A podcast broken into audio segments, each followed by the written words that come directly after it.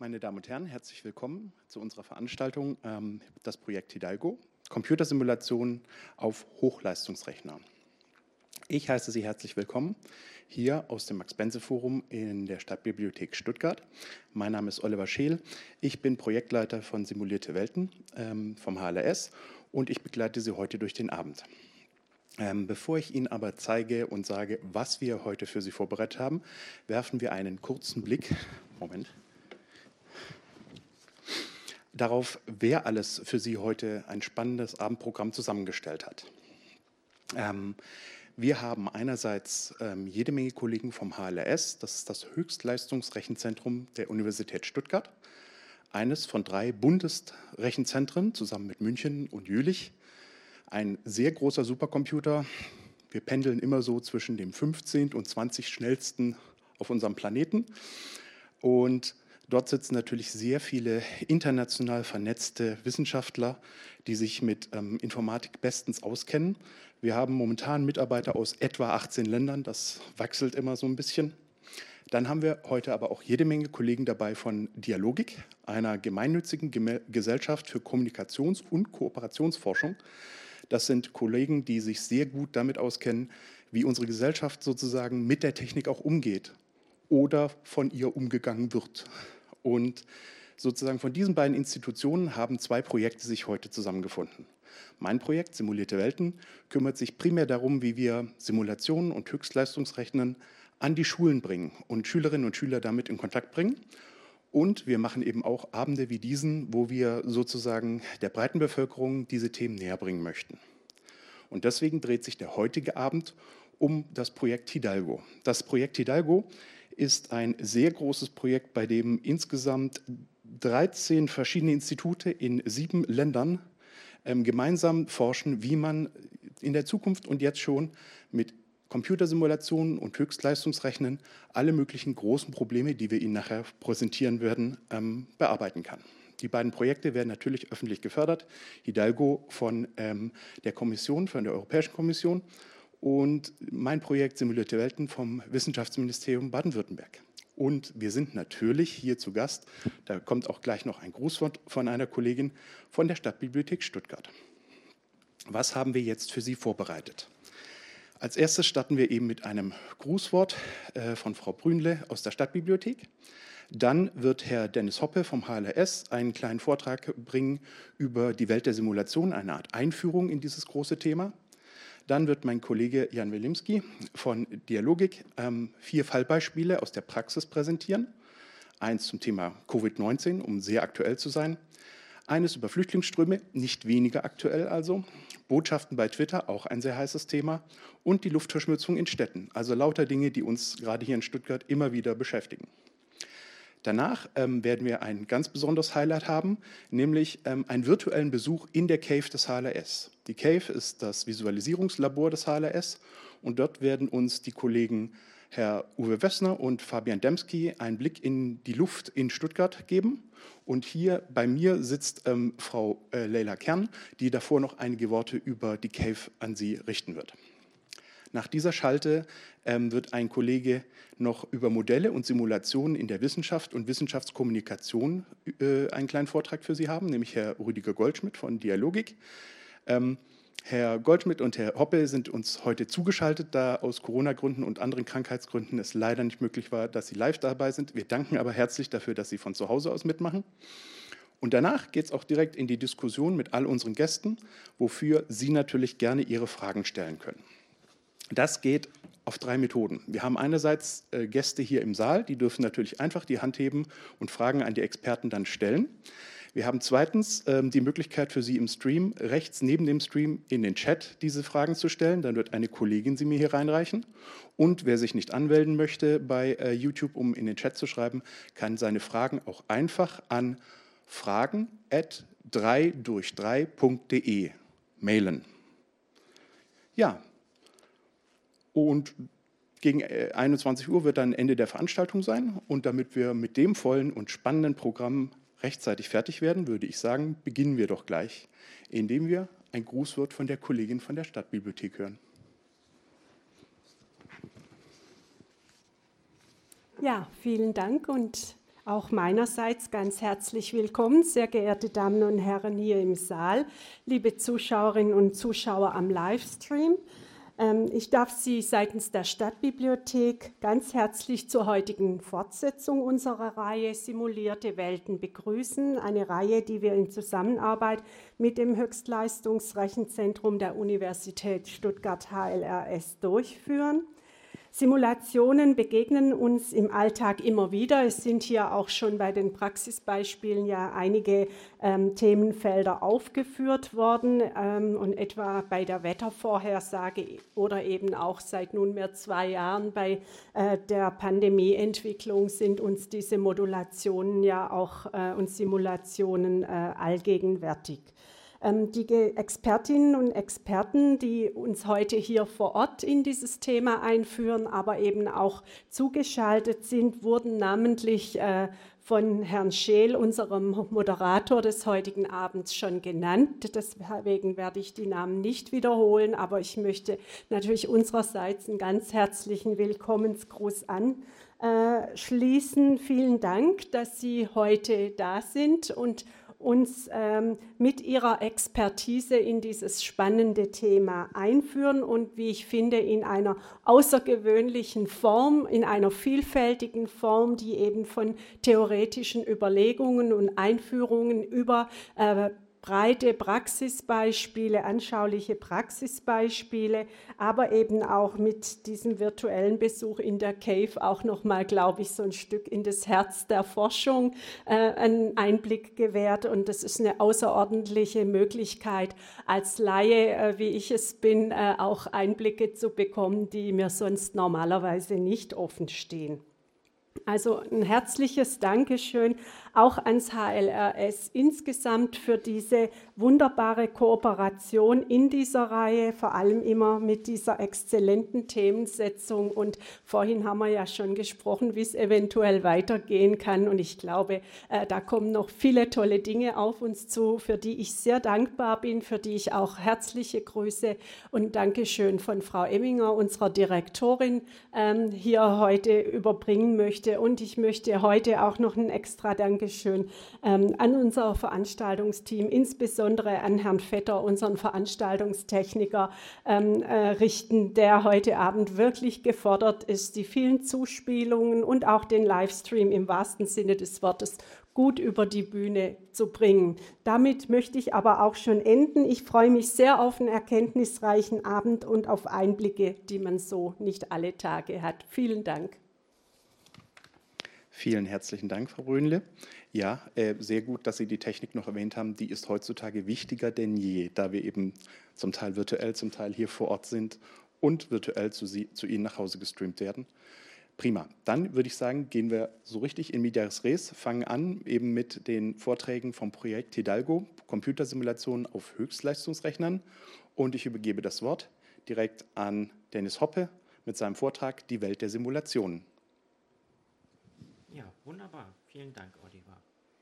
So, ähm, ja, mein Name ist Dennis Hoppe. Ähm, ich arbeite schon seit über sieben Jahren am Höchstleistungsrechenzentrum, äh, viel auf nationalen als auch internationalen Forschungsprojekten und eins der Forschungsprojekte ist Hidalgo, was wir Ihnen heute gerne näher vorstellen wollen.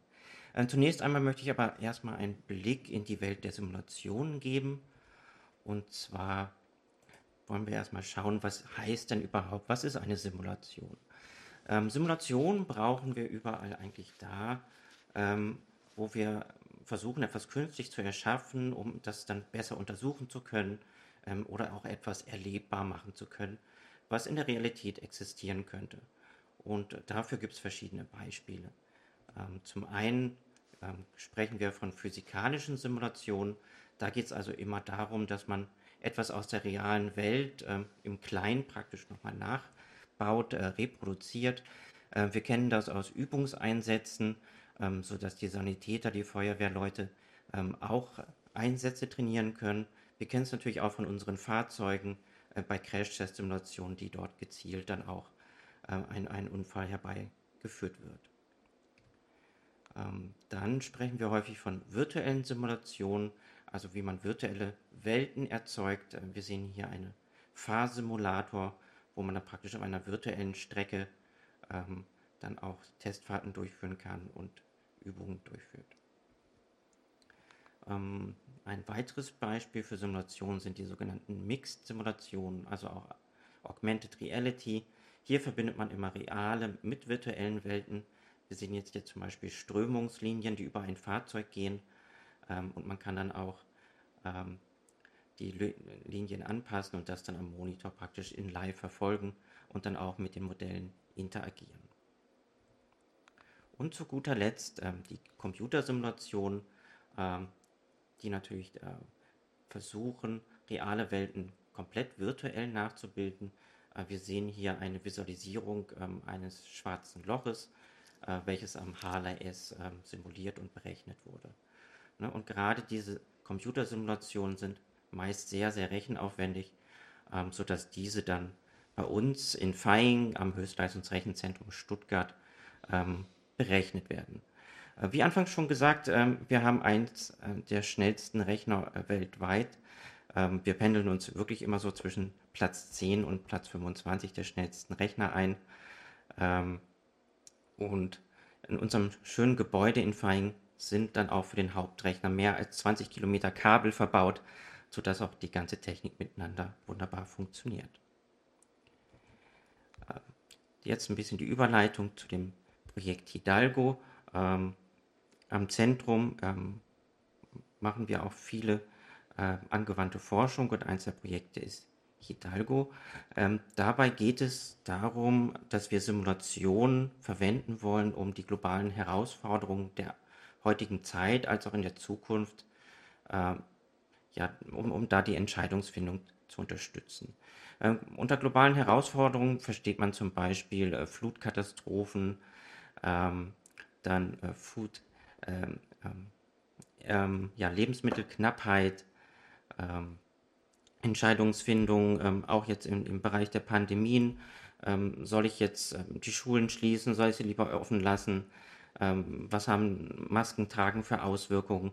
Dass man dort das auch bereits simulieren kann und im Nachhinein dann auch Politikern die Entscheidungsfindung in diesen Fällen abnehmen kann.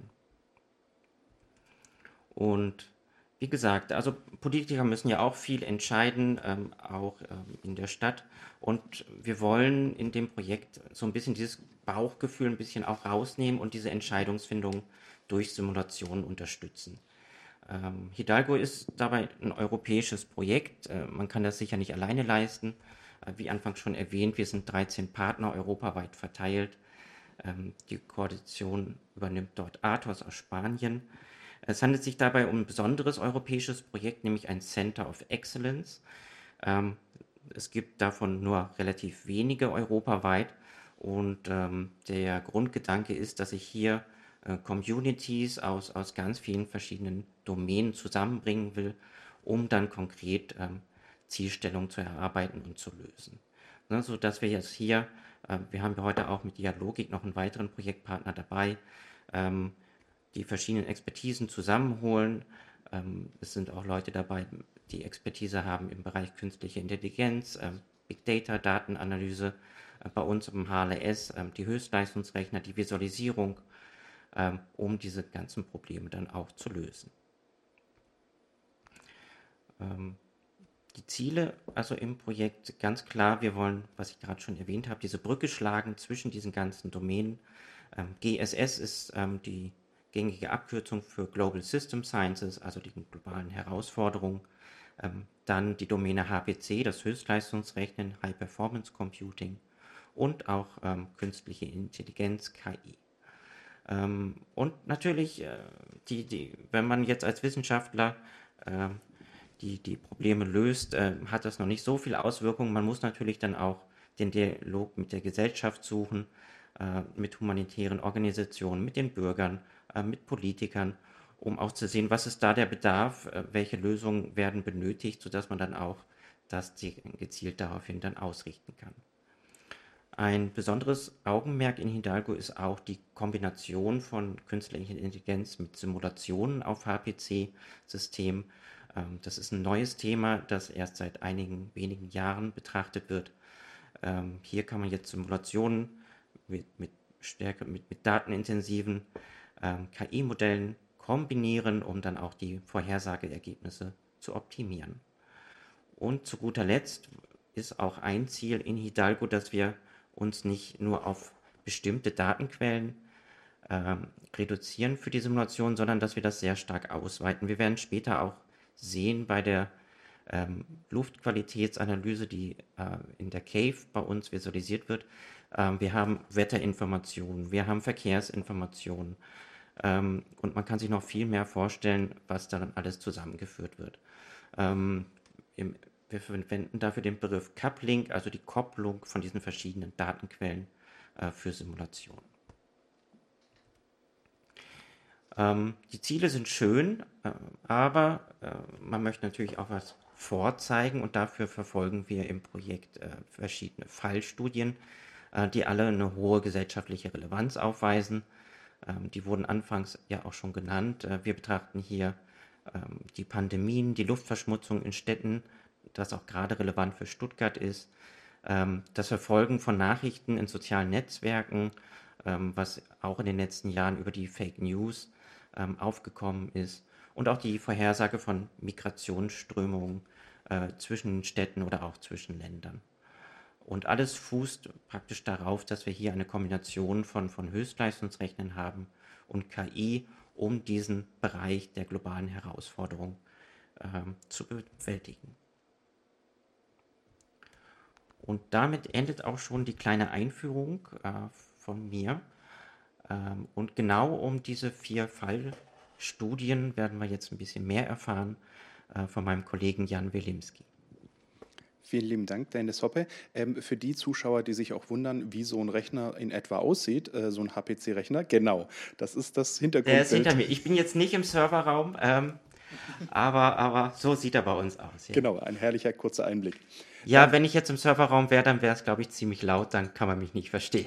Das stimmt. Gut, nach diesem, vielen Dank für diesen äh, allgemeinen Einblick über, wofür wir äh, Simulation machen und was Hidalgo äh, sich äh, sozusagen auf die Fahne, aufs Ziel geschrieben hat, was sie erreichen wollen, gucken wir jetzt genauer in einige Fallbeispiele aus der Praxis mit meinem Kollegen Jan Wilimski. Bitte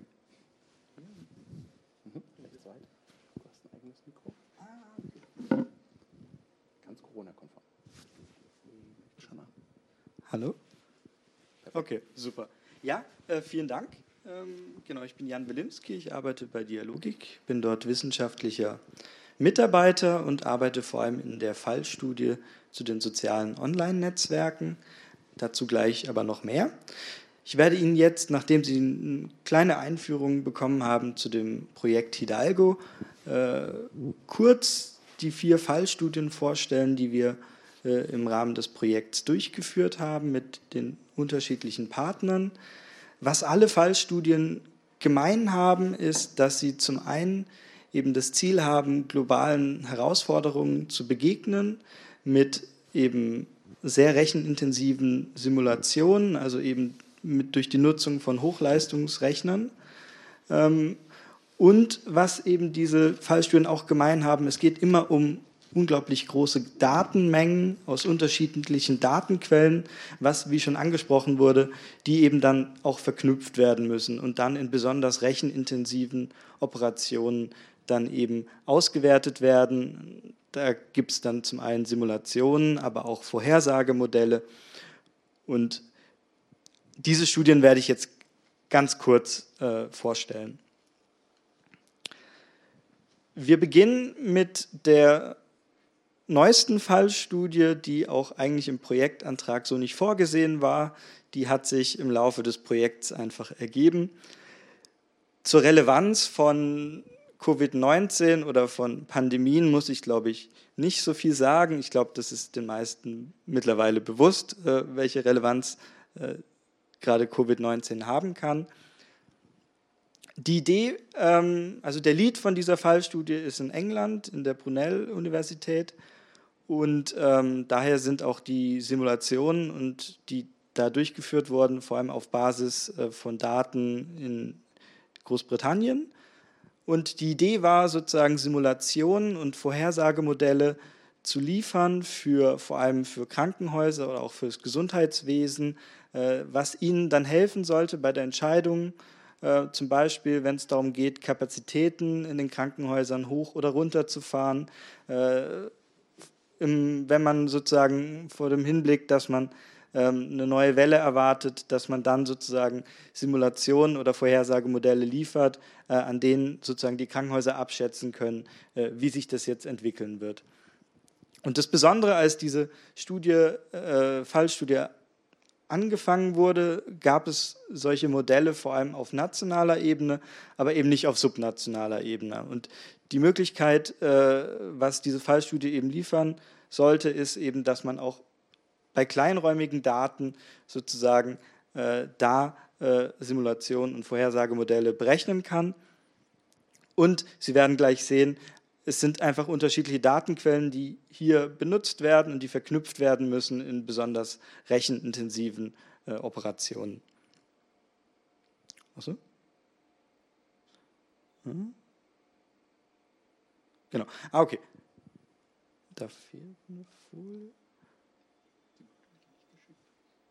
Okay. Ja, gut. Ähm, was was äh, man bei diesen Simulationen, also was man sich da vorstellen kann, wie das abläuft, dass man eben kleinräumige Daten äh, oder geografische Einheiten analysieren kann, ist, man nehme zum Beispiel den Stuttgarter Süden mit dem Marienhospital, dann nimmt man da zum Beispiel äh, geografische Daten aus dem Stadtteil, man nimmt Verkehrsdaten, man nimmt Daten zum Pandemiegeschehen und ähm, verknüpft diese dann eben auch mit soziodemografischen Daten. Also es geht hier vor allem um welche Bevölkerung lebt in dem Stadtteil, wie ist der Anteil an älteren Menschen.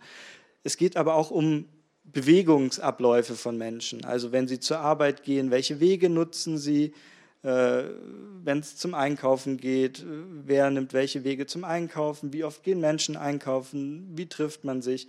Und diese Daten werden dann verknüpft äh, zu einem Modell, und in dieses Modell kann man dann eben einfließen lassen, bestimmte Maßnahmen seitens der Politik, also sozusagen, wenn es dann einen Lockdown gibt, äh, wie würde man dann erwarten, äh, wie, das, wie sich das Infektionsgeschehen ausbreitet, vor allem dann in Bezug auf Krankenhäuser, also mit welcher Anzahl an neuen Patienten äh, haben dann die Krankenhäuser, also in dem Fallbeispiel jetzt das Marienhospital, mit welcher Anzahl an Kranken hat das Marienhospital zu rechnen, wenn jetzt die Stadt Stuttgart bestimmte Maßnahmen eben trifft oder eben nicht trifft.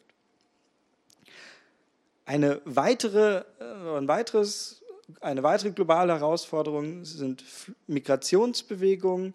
Die, die können natürlich unterschiedliche Gründe haben. Das können Flüchtlinge sein, das können aber auch natürlich äh, sogenannte Umweltmigranten sein, also sozusagen Migration auf Basis von klimatischen Veränderungen, was ja dann auch nochmal eine weitere globale Herausforderung äh, tangiert, die ja auch ähm, teilweise oder diese globalen Herausforderungen, die wir vorstellen, natürlich auch miteinander irgendwie auch verknüpft sind. Hier war die, die Motivation jetzt hier vor allem in Bezug auf Flüchtlinge, ähm, dass man sozusagen mit unterschiedlichen Daten versucht, Flüchtlingsbewegungen vorherzusagen. Ähm, hier ist es so, dass man eben auch unterschiedliche äh, Daten miteinander verknüpft, also zum Beispiel Topografiedaten, aber auch ähm, Wetterdaten, äh, die eben sehr rechenintensiv dann auch sind. Und man versucht sozusagen dann, wenn man eben, hier sind drei Konfliktregionen dargestellt, man versucht eben dann äh, zu simulieren, wenn zum Beispiel im Südsudan oder im Kongo in einer bestimmten Region ein Konflikt ausbricht. Ähm, man versucht dann zu messen, wie, wie groß ist dieser Konflikt, wie, wie, wie stark, äh, wie viele Akteure sind da dabei. Und man versucht dann eben ähm, vorherzusagen, wo sich äh, dann sozusagen die Menschen hinbewegen, wenn sie sozusagen aus dieser Region fliehen. Bleiben sie im Land, äh, gehen sie weiter weg und hier versucht man eben möglichst genau dann ähm, da eine Vorhersage zu treffen. Ähm, hier ist es auch so, also als, wir haben immer noch reingeschrieben, welche Zielgruppe, also für wen so, solche Modelle auch relevant sein könnten. Äh, in diesem Fall kann es vor allem für Staaten relevant sein, aber eben auch für äh, zum Beispiel Flüchtlingsorganisationen, die dann eben planen können, wo sie ihre Camps aufbauen oder verstärken, äh, dass man sozusagen da einfach äh, sozusagen diesen Flüchtlingsbewegungen einfach auch besser dann begegnen kann, eben wenn es dann um Unterstützung geht. Und da war es auch so, dass es zum Beispiel Kooperationen mit Ärzte ohne Grenzen gab. Genau.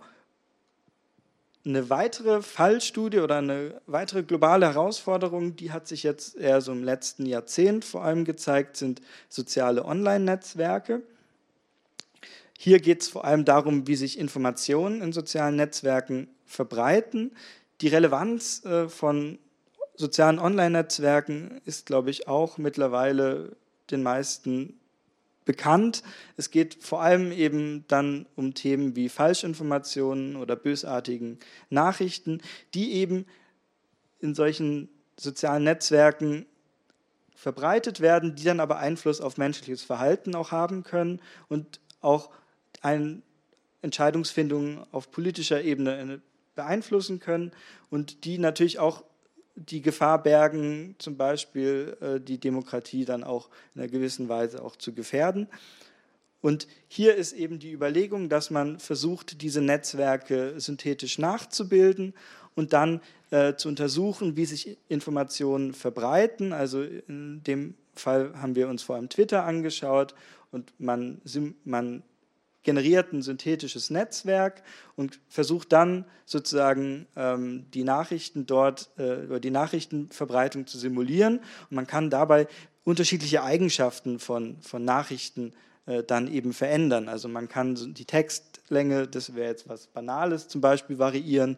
Man kann aber auch natürlich die Followeranzahl eines Users verändern. Man kann aber auch sich Sentiments anschauen und schauen, wie ähm, aggressiv jemand zum Beispiel einen Text schreibt und man variiert eben unterschiedliche Merkmale und simuliert dann äh, sozusagen, wie, wie man dann die Verbreitung der Nachricht erwarten würde. Als Zielgruppe ist es natürlich vor allem relevant für jeden Bürger, aber natürlich auch für äh, den Staat. Und was Sie hier in diesem Schaubild sehen können, äh, sind einfach einzelne Nutzer, die miteinander verknüpft sind. Und das ist ein kleiner Ausschnitt von einem Netzwerk und was eben, äh, ja, was man hier ganz gut sehen kann, ist, dass, dass das schon sehr viele Verbindungen sind, die man hier sieht, obwohl das hier nur ein kleiner Ausschnitt ist. Und sobald man eben viele hunderttausend Nutzer hat oder auch Millionen, dann wird es sehr rechenintensiv, wenn man hier dann Simulationen berechnet. Was wir ähm, um es vielleicht hier nochmal ein bisschen konkreter zu fassen, was wir uns zum Beispiel angeschaut haben, also man kann sich dann natürlich alle möglichen Themenbereiche anschauen. Wir haben uns die Nationalratswahlen in Österreich angeschaut, 2019, nach der Strache-Affäre und haben uns einfach mal angeschaut, wie die Parteien, vor allem die Neos und auch die FPÖ, wie die sozusagen im, in dem Wahlkampf ja, kommuniziert haben, welche welche Events da eine Rolle gespielt haben, welche Skandale es gab und haben einfach mal geguckt, welche, äh, welche Ereignisse haben da auf Twitter vor allem eine Rolle gespielt. Und da kann man dann auch, da sind wir noch gerade dabei, dann auch Schlüsse ziehen, äh, ob es vielleicht da auch dann Effekte aufs Wahlergebnis zum Beispiel äh, gegeben hat. Und ähm, ja, was man da eben dann auch macht, das wird gerade auch gemacht, dass man eben nicht nur Berechnungen macht, sondern auch Visualisierung. Also es werden auch Visualisierungstools erstellt, an denen man sozusagen auch dann äh, Nachrichten nochmal näher untersuchen kann. Und nun zum letzten Fallbeispiel. Es wurde ja schon angesprochen, das ist ein, ein Thema, was ja auch für Großstädte, vor allem auch für Stuttgart relevant ist. Ähm, es geht um Luftverschmutzung in Städten. Da werde ich nicht so ganz viel sagen, weil wir gleich da auch noch ähm, Näheres dazu sehen werden. Hier war es einfach so, dass die, die, die, der Beweggrund war eben, dass man versucht, äh, die Luftverschmutzung in, in, Städten zu simulieren, eben auch auf Basis von unterschiedlichen Daten. Das wurde ja auch schon angesprochen. Man hat die Topografie, die geografischen Daten, man hat eben auch Wetter, Daten. Und es ist natürlich relevant, vor allem für die Bürger, aber natürlich auch für Städte, äh, dass man sozusagen hier einfach simulieren kann, wie sich Luftverschmutzung in unterschiedlichen Stadtteilen verhält, wenn man zum Beispiel Verkehr regelt oder äh, wenn sich das Wetter ändert. Und das hilft natürlich bei der Entscheidungsfindung, äh, wenn man Maßnahmen plant, wenn man dann sozusagen versucht, diese Verschmutzung zu re reduzieren. Und vielleicht generell nochmal zu diesen Fallstudien.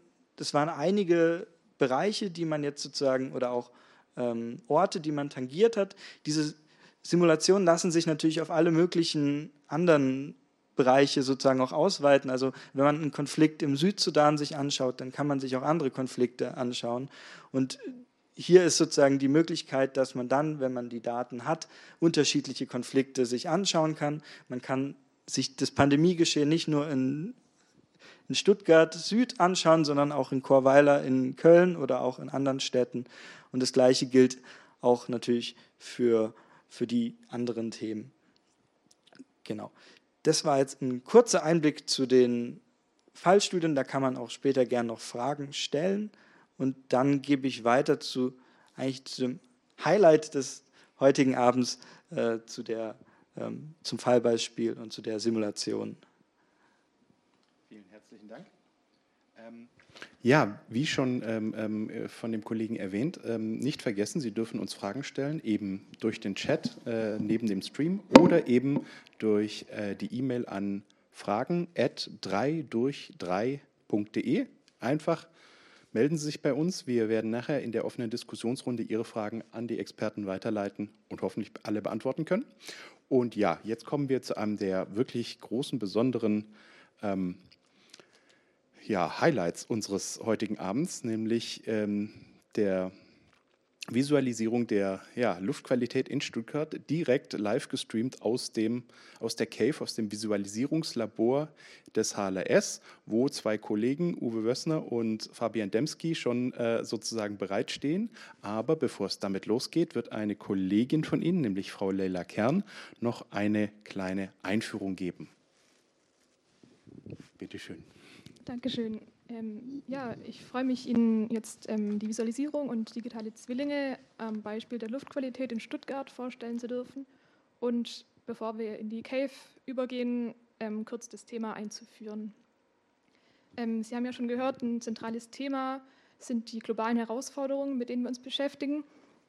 Und ähm, dies gehen wir an mit ähm, verschiedenen Modellen, die aber auch schon vorgestellt wurden zum Beispiel Simulationen, künstliche Intelligenz oder auch verschiedene Datenquellen, die da einfließen. Und um diese Modelle dann ausschöpfen zu können, ähm, kommt Visualisierung ins Spiel, die ein zentraler Punkt ist, nicht nur für die ähm, Fach, nicht nur für die, ähm, für die Experten, die sie erstellt haben, sondern natürlich auch für die Kommunikation zu fachfremden Personen. Und ein konkretes Beispiel ähm, sehen Sie schon mal hier im Hintergrund. Ähm, und zwar für ein ganz bestimmtes Modell, nämlich den digitalen Zwilling. Ähm, der ist insofern speziell, weil er verschiedene Modelle und ähm, Simulationen kombinieren kann. Also für so ähm, komplexe Probleme und Herausforderungen, wie, wie wir sie hier haben, ist eben ein etwas umfassenderes Modell nötig. Und dieser digitale Zwilling ist sozusagen eine Art Container, der diese ganzen Modelle kombinieren kann. Ähm, Sie können sich das als eine Art Kopie von realen Systemen und Prozessen vorstellen. Und hier sehen Sie ein Beispiel für Stuttgart. Sie erkennen es vielleicht auch ganz am unteren Rand, sehen Sie die Stadtbibliothek. Ähm, es ist ein Gebäudemodell von der Stadt zu sehen. Und darüber sehen Sie so eine Art Wolke ähm, mit Simulationsdaten für die Luftqualität, in diesem Fall die Feinstaubverteilung und das kann man natürlich ähm, kombinieren mit verschiedenen anderen Datensätzen, wie Sie hier an diesen Säulen sehen, diesen farbigen, was dann wiederum Sensordaten sind. Also es fließen verschiedene Datenquellen hier ein. Und der Vorteil daraus ist, dass man das Ganze eben themenübergreifend analysieren kann und auch ähm, im Kontext. Also man hat eben diese räumliche Referenz auch zum Beispiel. Und das Ganze möchte, ich, äh, möchte jetzt meine Kollegen Ihnen live aus der Cave zeigen. So, Super. ich hoffe, das klappt jetzt mit dem Switchen in die Cave. Vielen Dank. Danke, Leila. Ja, herzlich willkommen hier aus der äh, virtuellen Umgebung des HLS. Wir nennen das eine Cave, das ist ein Projektionsraum. Der besteht aus drei Wänden, einer Decke und einem Boden. auf denen wir dreidimensionale Inhalte projizieren können. Und äh, äh, Fabian Demski steht neben mir. Hallo. Er ist bei uns zuständig für die Themen Raumplanung, Architektur und äh, glaube System Science. Ähm, und, und ich, wir werden jetzt hier ein bisschen äh, unseren digitalen Zwilling zeigen. Ähm, wir entwickeln den schon länger für unseren Campus und haben den jetzt äh, im Rahmen des Hidalgo-Projekts erweitert auf ganz Stuttgart, um dort auch ähm, Wettersimulationen und in Zukunft auch Klimasimulationen mit darstellen zu können. Äh, wir schweben hier gerade um den Stuttgarter Fernsehturm, der ist hier direkt vor uns. Äh, für uns beide fühlt sich das jetzt so an, als ob wir im Hubschrauber sitzen würden und daran vorbeifliegen würden. Unter uns ist die ganze Stadt zu sehen. Ähm, wir gehen vielleicht mal kurz an einen Platz, den Sie erkennen. Ach ja, der Hauptbahnhof, da hinten. Da hinten ist ein großes Loch, Ja. da ist die Baustelle des Bahnhofs. Ähm, hier direkt vor uns ist der Schlossplatz und das neue Schloss zu sehen. Das ist ein Stadtmodell, wie man es ähm, vom Landesamt für Geoinformation und Landentwicklung bekommt. Oder in diesem Fall haben wir das vom Stadtmessungsamt in Stuttgart bekommen. Das sind also solche kleinen Klötzchenhäuser, aber jedes Haus ist drin in seinem aktuellen Stand. Ähm, wir können das aber auch ein bisschen schöner machen, indem wir umschalten auf ein Fotogrammetriemodell. Ähm, das wurde erstellt durch eine Befliegung. Ähm, das heißt, man ist mit dem Flugzeug über Stuttgart geflogen und hat dann äh, Schrägluftbilder aufgenommen. Und aus diesen Bildern kann man auf die 3D-Geometrie zurückschließen. Hier erkennt man jetzt tatsächlich das Schloss auch. Und wenn wir hier mal ein bisschen ähm, nach links rüber fliegen, ähm, werden wir den Bahnhof erkennen. Hier sehen wir den Bahnhofsturm und hinter dem Bahnhof auch die Baustelle. Äh, daran sieht man, dass die Befliegung von vor gar nicht so langer Zeit stattgefunden hat. Man sieht hier, dass schon zwei der Kelchstützen, drei, drei der Kelchstützen gebaut waren. Das ist also ungefähr so zwei Jahre her gewesen, als hier geflogen wurde. Und so aktuell ähm, sind auch diese Geometriedaten. Für uns sind die aber nur Hintergrund für die eigentliche interessanten Daten, die Simulationen, die damit gemacht werden.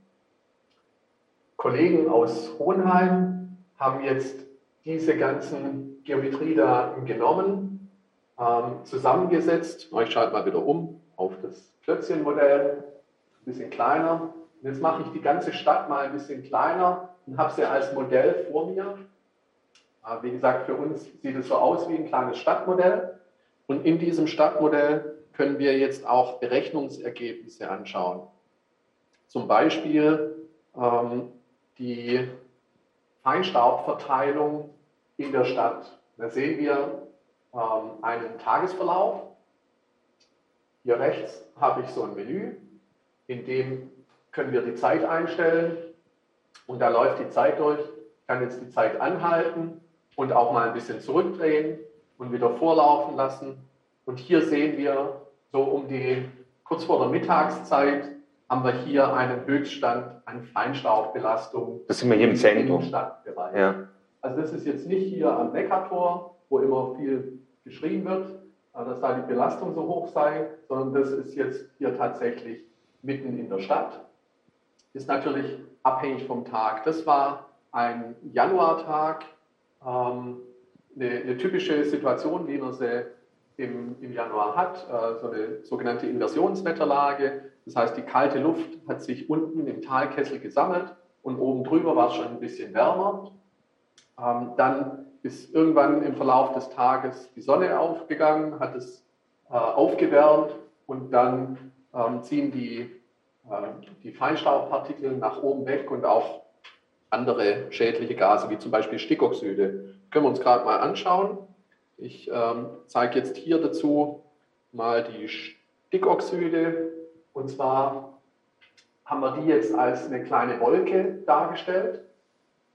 Jetzt sieht man hier, wie sich diese Wolke an Stickoxiden ähm, auch über den Tag verhält. Und äh, das Ganze ist noch ein bisschen abstrakt. Ja, es bewegt sich, man sieht, wie es sich zeitlich verändert. Äh, man sieht zum Beispiel, dass es hier mal ähm, kurzfristig, das muss ich mich selber orientieren, ja, hier ja, hinten, ähm, also hier sieht man, wie es kurzfristig ins Kaltental reinzieht, ja, wo eigentlich wenig Industrie ist und auch wenige Quellen für Feinstäube und Stickoxide. Aber woran das liegt, können wir zum Beispiel daran erkennen, wenn wir uns noch die Luftströmung anschauen. Macht das Ganze jetzt mal ein bisschen langsamer, dass der Tag nicht so schnell vorbeigeht. Die Luftströmung ist ja dann auch noch insofern interessant, weil ja in Wien, äh, in, in, Stuttgart, in Stuttgart immer das Thema äh, der, der Luftschneise, der Frischluftschneisen ist. Äh, das kann man hier jetzt äh, eben weniger esoterisch, sondern tatsächlich äh, evidenzbasiert betrachten. Äh, wie bewegt sich zum Beispiel Strömung über Stuttgart, Windströmung? man sieht auch die unterschiedlichen Geschwindigkeiten. Blau ist dann langsamer und rote Linien sind dann schnellere Bewegungen, Verwirbelungen das Ganze dreidimensional. Das, äh, der große Vorteil von Virtual Reality und, und äh, darauf ist Dennis Hoppe ja schon eingegangen, ist, dass man äh, Komplexität reduzieren kann und äh, komplexe Vorgänge wie eben zum Beispiel äh, die, die Verteilung äh, von Emissionen, von Windströmungen tatsächlich sichtbar machen kann und das Problem tatsächlich verorten kann. Leila Kern hat das in, in, diese, diese Visualisierungen im Rahmen äh, ihrer Forschung im, im, Projekt Open Forecast äh, entwickelt. Also sie ist an, und für sich diejenige, die dann sozusagen die Komplexität reduziert äh, und für ganz unterschiedliche Stakeholder sichtbar macht. Als Entscheidungsgrundlage an und für sich. Ja. Also wenn wir hier nochmal kurz schauen, dann sieht man sehr schön, wie am Anfang des Tages morgens der Wind aus äh, Westen kam und dann im Verlauf des Tages gedreht hat und aus dem Norden kam. Das ist ein bisschen eine besondere Situation, aber auch solche Situationen treten eben auf. Und dann kann man hier sehr schön erkennen, wie hinter dem Berg, also hier drüben haben wir einen Killesberg, und wenn der Wind jetzt aus Norden kommt, dann gibt es hinter dem Killesberg schöne Verwirbelungen, ähm, ist da der Killesberg, dafür oder? sorgen, dass dann auch die, mhm. ähm, die Feinstäube und äh, Stickoxide nach oben weggetragen werden. Genau. Was ich auch noch kurz zeigen will, ist unser Campus. Wenn wir noch Zeit haben. Ja, haben wir noch ein paar Minuten? Kein Problem, kein Problem. Super. Okay. Also, flieg mal zum Campus. Ich wollte nur sagen, dass wir haben, wir haben ja ein, eigentlich ein völlig maßstabsloses äh, äh, Modell sozusagen. Also wir nennen es auch digitale Zwillinge oder Urban Digital Twins, wo man äh, ja nicht nur jetzt eine abgegrenzte Stadt simulieren kann oder visualisieren kann oder eben auch äh, modellieren kann, sondern tatsächlich äh, über diese Grenzen hinübergeht, hinausgeht und sagt, man äh, nimmt Regionen dazu, zum Beispiel die Stadtregion Stuttgart. Äh, man kann das Ganze äh, auf ganz unterschiedlichen Ebenen betrachten und in unterschiedlichen Details. Wir sind hier jetzt am Campus, gerade da, wo wir uns befinden, am, am Höchstleistungsrechenzentrum in Stuttgart, äh, gleich um die Ecke. Links ist das Fraunhofer Institut äh, haben der Verkehrssimulation, aber der Uwe kann zu diesen Simulationen immer besser erzählen. Also hier sehen wir zum Beispiel auch ein paar Fußgänger laufen. Ich hoffe, das ist im Bild noch zu erkennen. Natürlich ein bisschen klein, aber für uns sind die Maßstab 1 zu 1, ganz normal große Personen, die hier rumlaufen. Ähm, das heißt, wir haben im Hintergrund eine Verkehrssimulation laufen, die uns die Situation hier auf dem Campus genau nachstellt. Ähm, hier direkt vor uns ist das Höchstleistungsrechenzentrum. Wir sind an einem Ende des Campus. Ich mache das Ganze mal wieder ein bisschen kleiner. Ähm, das heißt, wir sind immer noch im selben Modell. Ja, das heißt, da ist ganz Stuttgart mit dran, aber wir haben hier jetzt mal unseren Campus rausgenommen. Der ist direkt vor uns. Hier das Höchstleistungsrechenzentrum, hier drüben die ganzen anderen Institute, Wohnheime und ähm, rechts daneben Feigen und die angrenzenden Wohngebiete. Wir untersuchen jetzt in nächster Zeit äh, vor allem den Energiebedarf der Universität und ähm, wollen das Modell entsprechend erweitern über die Wärmeversorgung auf unserem Campus.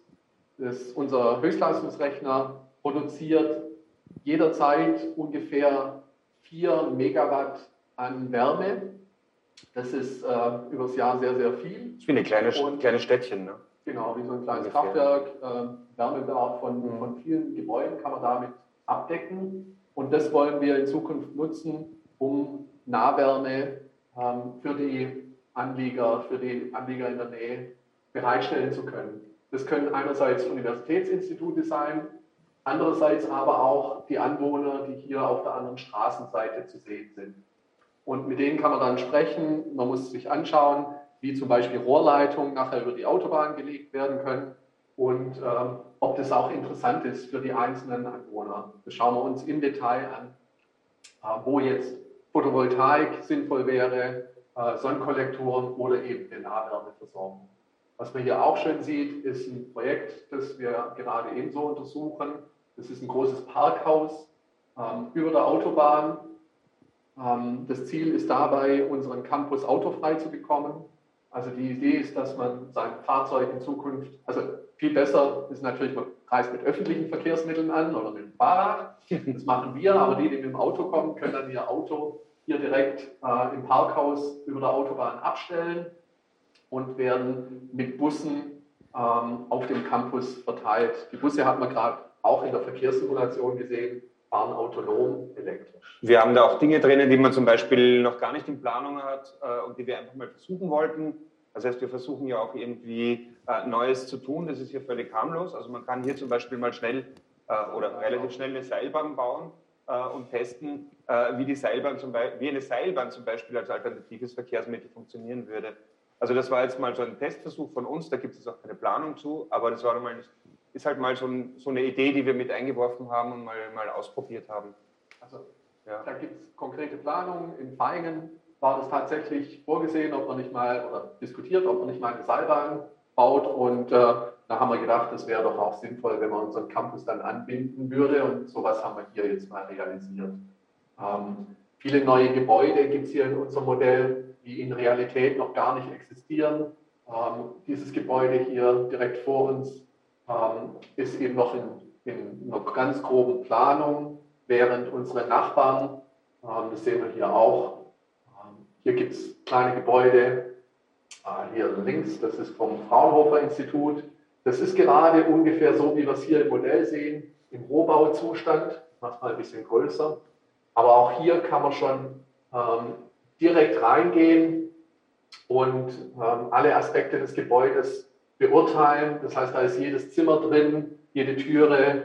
Ähm, man kann das sogar schon möblieren ähm, und dann Dinge diskutieren, die man sonst erst äh, oftmals erst feststellt, wenn das Gebäude schon gebaut ist. Also im Endeffekt geht es darum, Szenarien äh, abbilden zu können, auch durchtesten zu können, bevor zum Beispiel Dinge umgesetzt werden äh, simulieren zu können. Das ist natürlich Rechner also Rechen, äh, braucht natürlich viel Rechenleistung, äh, aber äh, da hat man am, am Höchstleistungsrechenzentrum die besten Voraussetzungen. Also eben komplexe Zusammenhänge äh, eben besser verständlich zu machen und äh, zum Beispiel eben Interventionen schon vorab zu testen oder gewisse Ziele zu erreichen. Das können Klimaziele sein, die Reduktion von Emissionen, äh, ganz unterschiedliche Ziele, auch das soziale oder Wellbeing, also eben soziale, soziale Themen sind bei uns äh, und künstlerische Themen sind bei uns äh, ganz wichtig. Zum Abschluss noch ein kleines Citizen Science Projekt. Ähm, es gibt hier in Stuttgart eine relativ aktive Community, die Feinstaubsensoren baut. Ähm, die sind, können selber gebastelt werden, kosten ähm, vielleicht 20, 30 Euro. Ähm, es ist nur ein bisschen Aufwand, die selber herzustellen. Wenn man aber sowas gebastelt hat, dann kann man tatsächlich am eigenen Gebäude äh, die Feinstaubbelastung messen. Und die Messwerte haben wir jetzt hier mal zusätzlich in unserer Stadt dargestellt im gleichen Modell. Und dann kann man äh, zum Beispiel unsere Simulationsergebnisse mit diesen realen Messwerten an demselben Tag vergleichen und schauen, ob die übereinstimmen. Mhm. Und was ich noch erzählen wollte, wir arbeiten ja auch mit Bibliotheken zusammen, ganz kurz. Äh, wir haben schon, ähm, wir arbeiten mit der TU Wien Bibliothek, haben ein Projekt, wo wir Lehre machen, das heißt äh, äh, also Distributed Collaborative Virtual Reality. Das heißt, wir sind hier, die sind dort, in Covid-Zeiten perfekt. Wir machen das jetzt auch mit der Bibliothek in Tallinn von der Tallinn University of Technology und wir wollen auch sehr, sehr gerne mal zu euch äh, in die Stadtbibliothek kommen da vielleicht mal ein Virtual Reality äh, tatsächlich vor Ort machen. Und äh, ja, das wäre so der Plan. Und vielleicht kann man da, genau. Bibliotheken sind also, auch ein Thema bei uns. Wenn, wenn Ihnen das gefallen hat, wenn Sie da ein bisschen mehr davon sehen wollen, dann schauen Sie ins Programm der Bibliothek. Äh, wir schauen, dass wir das im Sommer, wenn man auch wieder in Präsenz so eine Veranstaltung durchführen kann, ähm, dass wir dort vor Ort gehen mit einer VR-Umgebung, sodass Sie das live ausprobieren können. Und dann ist das nochmal viel interessanter als jetzt hier nur ein Video. Mhm. Danke. Vielen herzlichen Dank ähm, ähm, für diesen tollen Einblick. Eine Kleinigkeit noch, eine Frage noch. Und zwar, ja, ja. man konnte den Hall so ein bisschen hören. Könnt ihr uns noch so ein bisschen was über den Raum und die Ausstattung erzählen? Ihr habt nämlich noch so na, vier, fünf ja, Minuten. Wir machen mal den Rundgang mit der Kamera. Das wäre super, dann kriegen die Leute noch so ein Gefühl, wie die Cave, was die Cave ist. Weg, dann sieht man das ein bisschen besser. Ich zeige das ähm, Projekt dann natürlich auch aufräumen können. Aber äh, hier sieht man den Raum, das ist ein Würfel, ungefähr drei Meter Kantenlänge, 250 Kantenlänge, äh, genau. Und äh, auf diese Wände werden die Bilder projiziert. Äh, hier rechts daneben steht ein aktuelles Forschungsprojekt. Das ist ein Rollstuhl, den kann man in diese VR-Umgebung reinschieben und dann können wir die Zugänglichkeit ähm, von Häusern oder Stadtgebieten ähm, testen mit, mit tatsächlich Betroffenen. Das heißt, äh, Rollstuhlfahrer können hier reingehen und mal virtuell durch die Stadt fahren. Oliver hat ähm, vorhin erzählt von simulierte Welten. Äh, ein tolles Projekt mit Schülern und Schülerinnen. Äh, die haben ein Skateboard gebaut, einen Skateboard-Simulator, mit dem kann man durch Stuttgart cruisen. Äh, auch ein ganz tolles Teil. Und das wird jetzt dann vom nächsten simulierten Weltenkits weiter bearbeitet, das Projekt. Genau. Für die Autofahrer unter den Zuschauern haben wir natürlich auch einen Fahrsimulator. Der steht hier hinten. Ich hoffe, man sieht es im Bild. Ja, sieht man gut. Auch den können wir in unsere VR-Umgebung reinschieben und dann kann man natürlich auch mit dem Auto durch Stuttgart fahren. Vielen lieben Dank. Ja, Super Einblick. Kleiner Überblick. Vielen lieben Dank. Überblick im Chaos. Ja. Work in Progress. Ähm, ähm, ja, ja ich kriege hier auch schon deutliche Zeichen. Äh, äh die Stadtbibliothek schlägt fast Purzelbäume vor Freude, dass wir äh, mit einer Virtualisierung auch mal hier für einen Tag herkommen. Wir bleiben dran und informieren alle Info äh, Interessierten natürlich über äh, den Newsletter der äh, Stadtbibliothek und über unsere Website www.simulierte-welten.de. Bleiben Sie dran, wir werden Sie im, im Sommer und, oder Herbst eine schöne Veranstaltung für Sie zusammenstellen. Vielen Dank für den Blick in die Cave. Und dann kommen wir auch schon zum äh, nächsten Vortrag. Ähm, sozusagen der Kollege ähm, Rüdiger Goldschmidt hat für Sie mitgebracht Modelle und Simulationen in der Wissenschaft und Wissenschaftskommunikation. Von Dialogik ist der Herr Kollege und der wird Sie jetzt ebenfalls so etwa 15 Minuten ähm, mit einem Vortrag noch äh, äh, etwas mehr Input geben. Und danach gehen wir auch gleich mit allen Gästen und Experten in die Diskussion. Deswegen vergessen Sie nicht, stellen Sie uns Ihre Fragen über den Chat oder über fragen.3durch3.de. Rüdiger, bitteschön. Ja, prima. Vielen Dank. Hallo, äh, wurde ja schon vorgestellt. Ich schalte mal meinen Bildschirm frei. Ist der zu sehen, Olli? Zeig mal bitte kurz. Jawohl, alles perfekt. Ich möchte gerne einladen zu einem Denkausflug äh, über Modelle und Simulationen in der Wissenschaft und Wissenschaftskommunikation. Ähm, halt, jetzt muss ich kurz. So. Modelle kennen Sie auch im Alltag, das ist nachgebaute Realität, Spielzeug zum Beispiel. Ähm, dann haben Sie auch die Modellbaubahnvereine. Es geht meistens um Verkleinerung, maßstabsgerecht, ja, Realitätsnähe. Sie wollen halt sozusagen mit guten und schlechten Modellen dann irgendwo auch die Realität nachempfinden. Ziele sind Spaß, Selbstverwirklichung und äh, man sucht auch die, sicherlich die Herausforderung. Das haben wir in der Wissenschaft natürlich auch, die Herausforderung, aber für uns ein wichtiges Ziel, ein zentrales Ziel, Erkenntnisgewinn natürlich.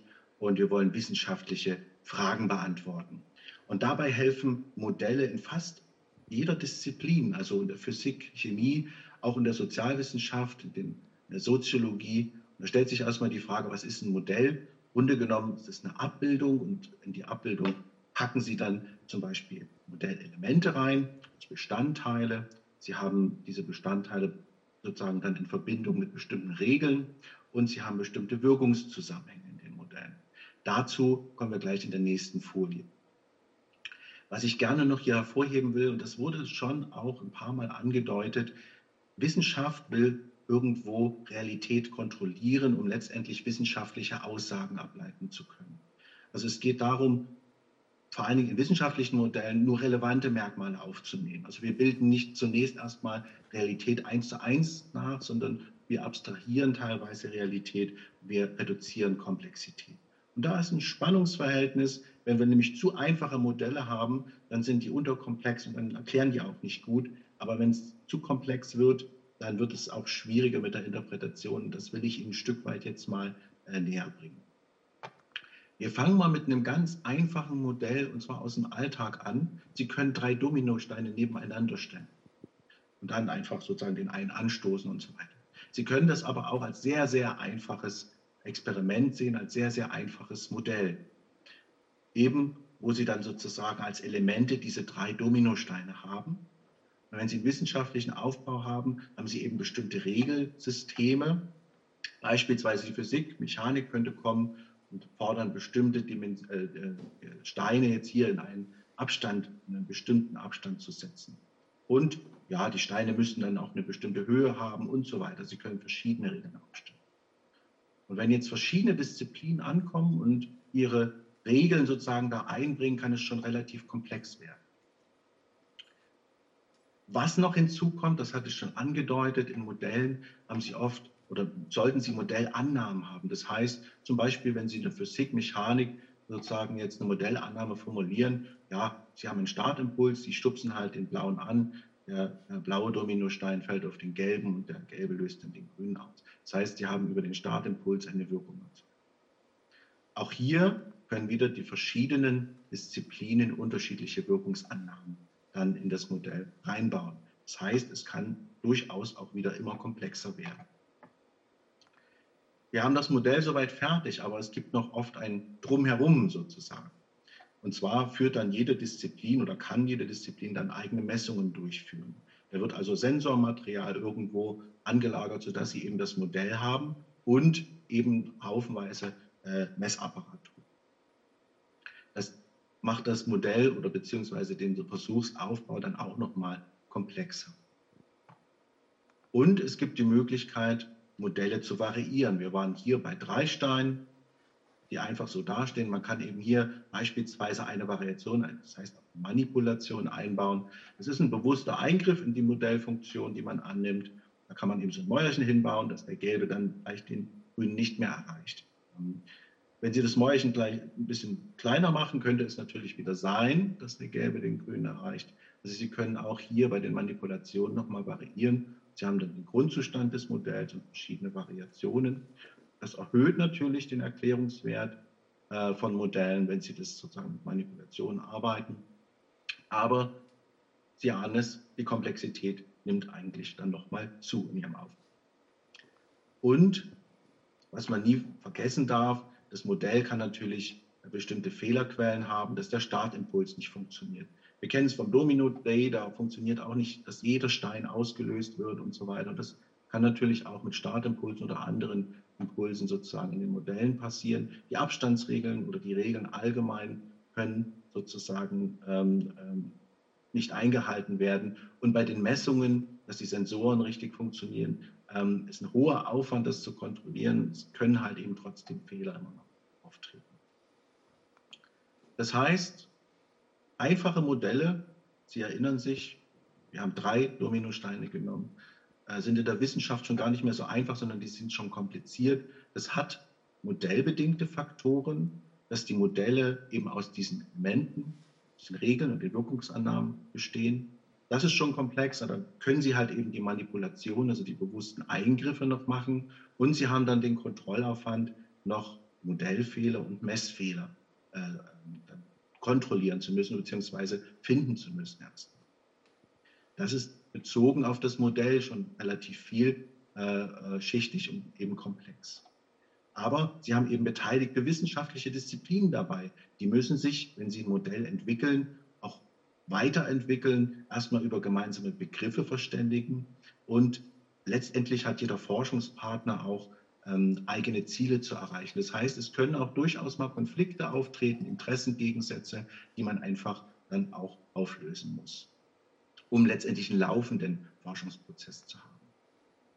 Ja, und ich denke, Sie ahnen schon, es gibt eben nicht nur Modelle mit drei Dominosteinen, sondern eben auch weitaus komplexere Modelle. Das heißt, also hier beispielsweise, um Domino-Beispiel zu bleiben, eine Pyramide aus über 18.000 Steinen.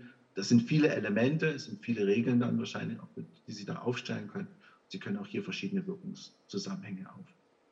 Wenn Sie sich jetzt Simulationen anschauen, ähm, das wurde auch schon ein Stück weit angesprochen, Simulationen nutzen Modelle und bilden letztendlich Prozesse und Dynamiken ab, also Modellfunktionen.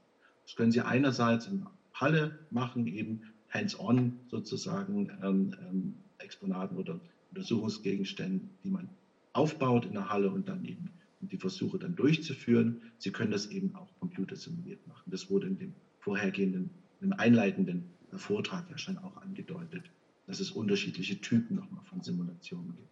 Wichtig ist mir hier auch nochmal aufzuzeigen, jedes Modell, was man denn in Simulation nimmt, mit Regeln und so weiter, bringt halt Komplexität und die Simulationen selber haben auch nochmal Simulationsregeln. Wenn wir jetzt mal äh, zu den Modellen in Hidalgo gehen, beziehungsweise zu den Simulationen, wir hatten den Case, also den Fall der Luftverschmutzung, der wurde schon sehr schön dargestellt, haben enormen Rechenaufwand und ähm, es werden in die Modelle auch ständig oder sie können ständig Sensordaten noch mit reinnehmen. Aber ich will so nochmal zurück auf das Modell beziehungsweise auf die Komplexität. Sie können nämlich hier in die Gebäudestrukturen reingehen und eben zum Beispiel ein Haus oder ein Gebäude mit einer bestimmten Gebäudestruktur schon als ein kleines Modell sozusagen nehmen, das dann einen bestimmten Grundaufbau hat, Gebäudestruktur, bestimmte Energieverbräuche, aber auch ähm, Schadstoffausstoße. Und wenn Sie dann sozusagen hier laufend Messergebnisse noch mit einspeisen, um irgendwelche Berechnungen sozusagen zu verfeinern, ist das sozusagen schon auch ein komplexer Prozess. Sie können aber auch weitere Faktoren hinzunehmen, um, das, ähm, um die Simulation sozusagen noch erklärungsmächtiger zu machen. Und ein Punkt, also neben Mobilität zum Beispiel, ist das Bewohnerverhalten, dass Sie eben hier schon Tagesabläufe oder ähnliches mitplanen oder zum Beispiel den Berufsverkehr äh, früh und morgen also früher Morgen und abends. Also komplexe Modelle sozusagen, ähm, da multipliziert sich der Aufwand, ähm, die Vielschichtigkeit. Es gibt diese Modell- und simulationsbedingten Faktoren, die ich schon angesprochen habe, Anzahl der Elemente, die Regeln, die drin sind, die Wirkungsannahmen, dann haben Sie die Manipulationen, Sie haben eventuell Störfaktoren drin, die Sie ausschließen sollten. Und ein ganz wichtiger Punkt, gerade bei solchen komplexen Simulationen, ist, dass sie Interaktionen äh, zwischen verschiedenen Dynamiken haben. Das heißt, wenn hier ein Schadstoffausstoß ähm, sozusagen äh, festgestellt wird durch Sensoren oder sowas, dann kann der durch ein oder mehrere äh, Faktoren bedingt sein. Das wurde vorhin auch angesprochen, ne? die verschiedenen Ursachen, ähm, ähm, warum es bestimmte Effekte in Simulationen geben kann. Und das deutet aber auch schon an, wenn Sie diese Interaktion haben, dass es unterschiedliche Interpretationsmöglichkeiten gibt. Und hier kommen wieder unsere verschiedenen Disziplinen dann auch ähm, ähm, zur Geltung. Hoffentlich haben die sich schon auf gemeinsame Begriffe verständigt bei der Interpretation, ähm, aber die haben natürlich auch Ansprüche als Forschungspartner dann bei der Interpretation sich einzubringen. Das heißt, sie haben auch hier wieder eine Vielschichtigkeit drin ähm, bei der Deutung und Erklärung von bestimmten Effekten in Simulationen. Wenn wir jetzt einen Schritt zurückgehen, Modelle und Simulationen in der Wissenschaft beziehungsweise in Projekten wie Hidalgo sind einfach nur bedingt einfach zu erklären. Sie sind komplex. Ähm, es ist eine Gefahr der Simplifizierung, das heißt, man gefährdet Erklärungskraft und Plausibilität, wenn man es zu einfach erklärt. Aber ähm, man muss es nicht als Problem nur sehen, sondern wir haben auch ähm, Instrumente und Methoden, damit umzugehen ein Austausch auf mehreren Ebenen ist hier möglich. Und zwar innerhalb erstmal der Wissenschaft, ähm, dass man sich möglichst interaktiv im Austausch befindet. Und bei Algo ist das sehr intensiv passiert über Grundlagen, auch Paradigmen, Sichtweisen in der Wissenschaft, aber eben auch über die Modellentwicklung, dass man sozusagen gemeinsam Modell und Simulation entwickelt. Was auch möglich ist, ist ähm, eben in Richtung der offenen Wissenschaft hier schon auch ähm, Bevölkerung und andere Interessengruppen mit einzubeziehen in Simulationen. Zum Beispiel Unternehmen oder sowas können auch Aussagen treffen, Schadstoffausstöße, wann sozusagen von Seiten von Unternehmen und sowas solche Effekte passieren. Und eine zweite Ebene in der Wissenschaftskommunikation ist dann die Kommunikation zwischen der Wissenschaft und der Gesellschaft. Das Runterbrechen, das Erklären von Begriffen gehört dazu, ähm, aber auch ein interaktives Vorgehen, also wirklich ein Dialog und auch ein, ein Zuhören und auch ein Lernprozess.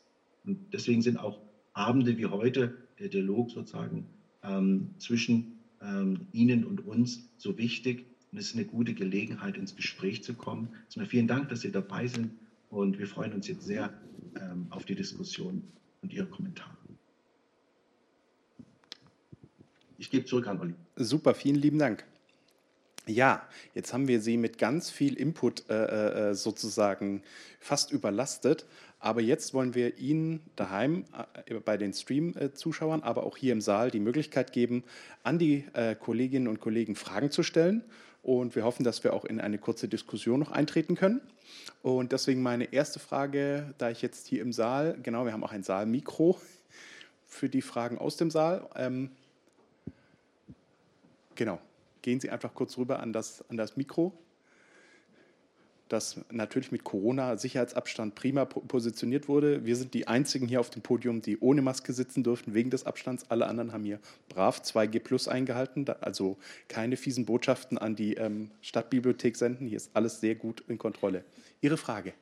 Ja, wir haben jetzt äh, auf sehr eindrucksvolle Art und Weise gesehen, wie vielschichtig äh, die Thematik ist. Und mich interessiert jetzt bei dem Projekt Hidalgo, wie kommt dann eine Entscheidung zustande, welche Simulation mit welcher Ausrichtung, Zielsetzung, Zielgruppe dann äh, am Ende tatsächlich gerechnet wird? Weil zum einen, da wird ja fließen unheimlich viele Ressourcen rein und zum anderen stelle ich mir auch vor, dass es manchmal sehr schwierig ist, die passenden Datenquellen zu bekommen. Das wäre für mich auch nochmal ein Punkt. Ähm, wie gehen Sie da vor und äh, wo sind da Ihre Bezugsquellen? Quellen. Vielen herzlichen Dank. Ja, eine Frage an die Kollegen von Hidalgo, Dennis oder Jan. Ähm, ja, ich kann gerne dazu antworten. Ja, ähm, nehmen wir mal das Beispiel der Migrationsströmungen. Ähm, da, ähm, das, das beruht auf sogenannten agentenbasierten Simulationen. Ähm, man kann sich das so vorstellen, man hat äh, viele kleine Individuen und äh, jedes Individuum, jeder Agent hat bestimmte Eigenschaften. Er hat dann auch ähm, ja, so, so, eine Art Motivation, ein bestimmtes Ziel zu erreichen, vielleicht von, von Position A nach Position B zu bekommen. Und ähm, man lässt dann diese ganzen Agenten einfach mal loslaufen in, im Rahmen dieser Simulation. Und jede Simulation ist aber sehr individuell. Ähm, das heißt, wir lassen nicht nur eine Simulation laufen, wir lassen Tausende, Zehntausende dieser Simulationen laufen und unten drunter ähm, ist dann immer eine mathematische Optimierungsfunktion, sodass wir dann auch eine Kombination dieser ganzen Simulationen dann auswerten, um dann möglichst mit einer hohen Wahrscheinlichkeit zu sagen, wie zum Beispiel so ein Migrationsstrom aussehen kann. Ähm, am Ende sind es eigentlich im Grunde dann immer Aussagen über die Wahrscheinlichkeit. Ähm, und ähm, vielleicht äh, Herr Wilimski kann dann auch noch mal was zu den sozialen Netzwerken sagen.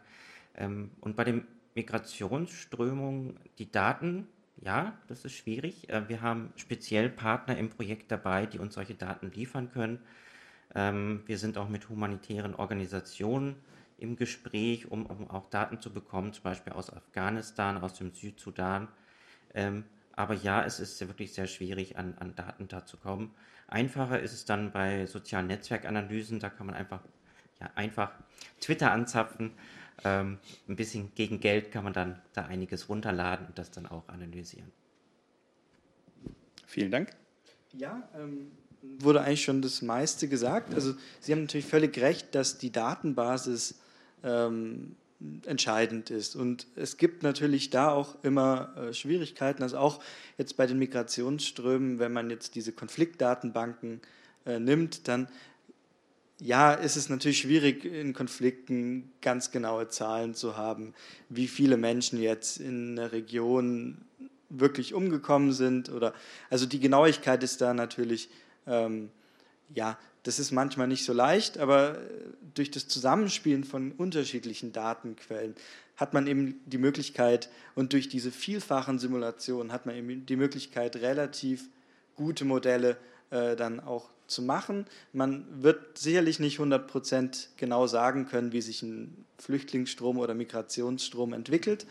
Ähm, aber die Modelle haben schon gezeigt, dass man relativ, zum, ja, ich glaube, teilweise zu über 70 Prozent ähm, der, des Migrationsstroms gut vorhersagen kann. Und das ist ja schon eine relativ große Leistung, wenn sozusagen dann Hilfsorganisationen eben wissen, dass sie, okay, es kann sein, hier hat es jetzt einen Konflikt gegeben, in den nächsten 10, 20 Tagen äh, ist zu erwarten, dass zumindest eine relativ große Anzahl an Menschen in dem Flüchtlingscamp zum Beispiel jetzt eintrifft. Und wenn man dann eben noch andere Daten hinzuspielt, zum Beispiel, dass es vielleicht ein Nachbarland gibt, was die Grenzen geschlossen hat, dann kann man das eben mit modellieren. Man kann dann eben auch Wetterdaten hinzufügen, indem man sozusagen äh, vorausschaut, wie sich das Wetter entwickeln wird. Das hat zum Beispiel in Westafrika vielleicht eher eine Relevanz, wenn es zum Beispiel Regenzeit gibt, dass vielleicht manche Wege nicht passierbar sind mit dem Auto, dass man Flüsse nicht überqueren kann, weil das Wasser so hoch ist.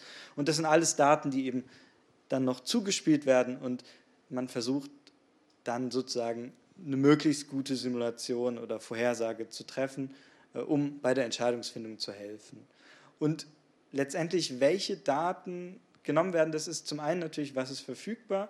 Es gibt natürlich auch die Möglichkeit, äh, also es wird so ein Portal geben von Hidalgo, wo sozusagen Akteure auch an uns herantreten können mit individuellen, ähm, individuellen Bedürfnissen und da kann man dann sozusagen in Zusammenarbeit dann entsprechende Modelle machen. Also jetzt mit Bezug zum Beispiel auf die Luftverschmutzung kann eben eine Stadt dann auch kommen und sagen, wir haben die und die Daten und wir möchten gerne wissen, wie jetzt Luftverschmutzung aussieht. Äh, wenn man jetzt Stuttgart nimmt, wie entwickelt sich die Luftverschmutzung, wenn wir jetzt den Schwabtunnel mal schließen? Ähm, welchen Impact hat es dann? Äh, bringt es dann wirklich was? Gibt es dann im Umkreis weniger Verschmutzung zum Beispiel? Also es hängt natürlich auch von den Akteuren dann ab, äh, was das Interesse dann auch ist. Aber was wir eben mit den Fallstudien zeigen wollen, ist einfach, welche Möglichkeiten es gibt und äh, dass man da dann sozusagen, wenn man diese Algorithmen hat, die auch sehr gut anpassen kann äh, mit zusätzlichen Daten oder eben, wenn man da eben andere Vorgaben macht, dann sind die sehr anpassungsfähig auch. Ähm, ganz kurze Rückfrage, da, äh, wenn ich das richtig verstanden habe, da Hidalgo auch noch plant, äh, sozusagen ähm, eine, eine Möglichkeit für Input oder Anfragen äh, äh, sozusagen zu bieten. Das heißt, das ist auch in der Themenfindung noch nicht final. Das heißt, man kann sozusagen auch noch mit eigenen Datensätzen kommen oder mit Interessen äh, an Hidalgo herantreten oder, oder ist das noch möglich? Ähm, ja, das ist immer möglich. Also das, das Projekt endet jetzt. Ähm, es ist aber eine Verstetigung geplant und es wird wahrscheinlich auch ein Folgeprojekt geben, ähm, sodass wir da auch gerne für, für neue Inputs auch immer bereit sind. Ja. Super. Und es ist ja auch immer das Ziel, dass man, auch wenn wir jetzt diese vier Fallstudien betrachten, man möchte ja immer ähm, seine Resultate generisch entwickeln, sodass man das dann auch auf neue Fallstudien dann auch anwenden kann. Vielen Dank. Ähm, wir haben schon eine weitere Frage aus dem Saal. Haben wir schon was online? Okay, dann gerne eine weitere äh, Frage aus dem Saal. Ja, ich wollte mich auch herzlich bedanken für die vielen Vorträge, sehr spannend. Ähm, eine Frage, etwas spezieller auch an Herrn Hoppe und äh, Herrn Goldschmidt. Äh, Herr Goldschmidt, Sie sprachen ja von dem Dialog mit dem Bürger selber. Da würde es mich mal interessieren, wie so etwas genauer aussehen könnte, wenn Bürger, Entscheidungsträger, der Oberbürgermeister, die Spitzen hier von der Stadt Stuttgart mal so etwas sehen. Ähm, wie kann man mit denen ins Gespräch kommen und vor allen Dingen, man will ja als Wissenschaftler vielleicht immer auch äh, objektiv darstellen, aber sie sollen ja auch handeln und entscheiden. Wie könnte sowas konkreter aussehen? Das würde mich mal interessieren. Vielen Dank. Ja. Wer mag zuerst? Herr Goldschmidt? Dennis, wenn du möchtest. Ja, okay. Sehr gerne. Äh, gerne. Also, ja, der Dialog mit, mit äh, den Bürgern äh, geht natürlich primär wunderbar über die Visualisierung und auch über die Cave, die wir bei uns haben. Ähm, es, es ist, glaube ich, sehr, sehr wichtig, dass man die, die Dinge auch abstrahieren kann und einfach darstellen kann. Ich, ich kann jetzt nicht hergehen und sagen, hier meine Simulation hat äh, mit 97 Prozent Wahrscheinlichkeit äh, eine 5 ausgespuckt und deswegen müssen wir hier und da handeln. Ähm, aber wenn ich jetzt mir die Visualisierung mit der, mit der Luftqualität hier in Stuttgart anschaue, in der Cave, dann wird es jedem klar, ähm, was, was Sache ist.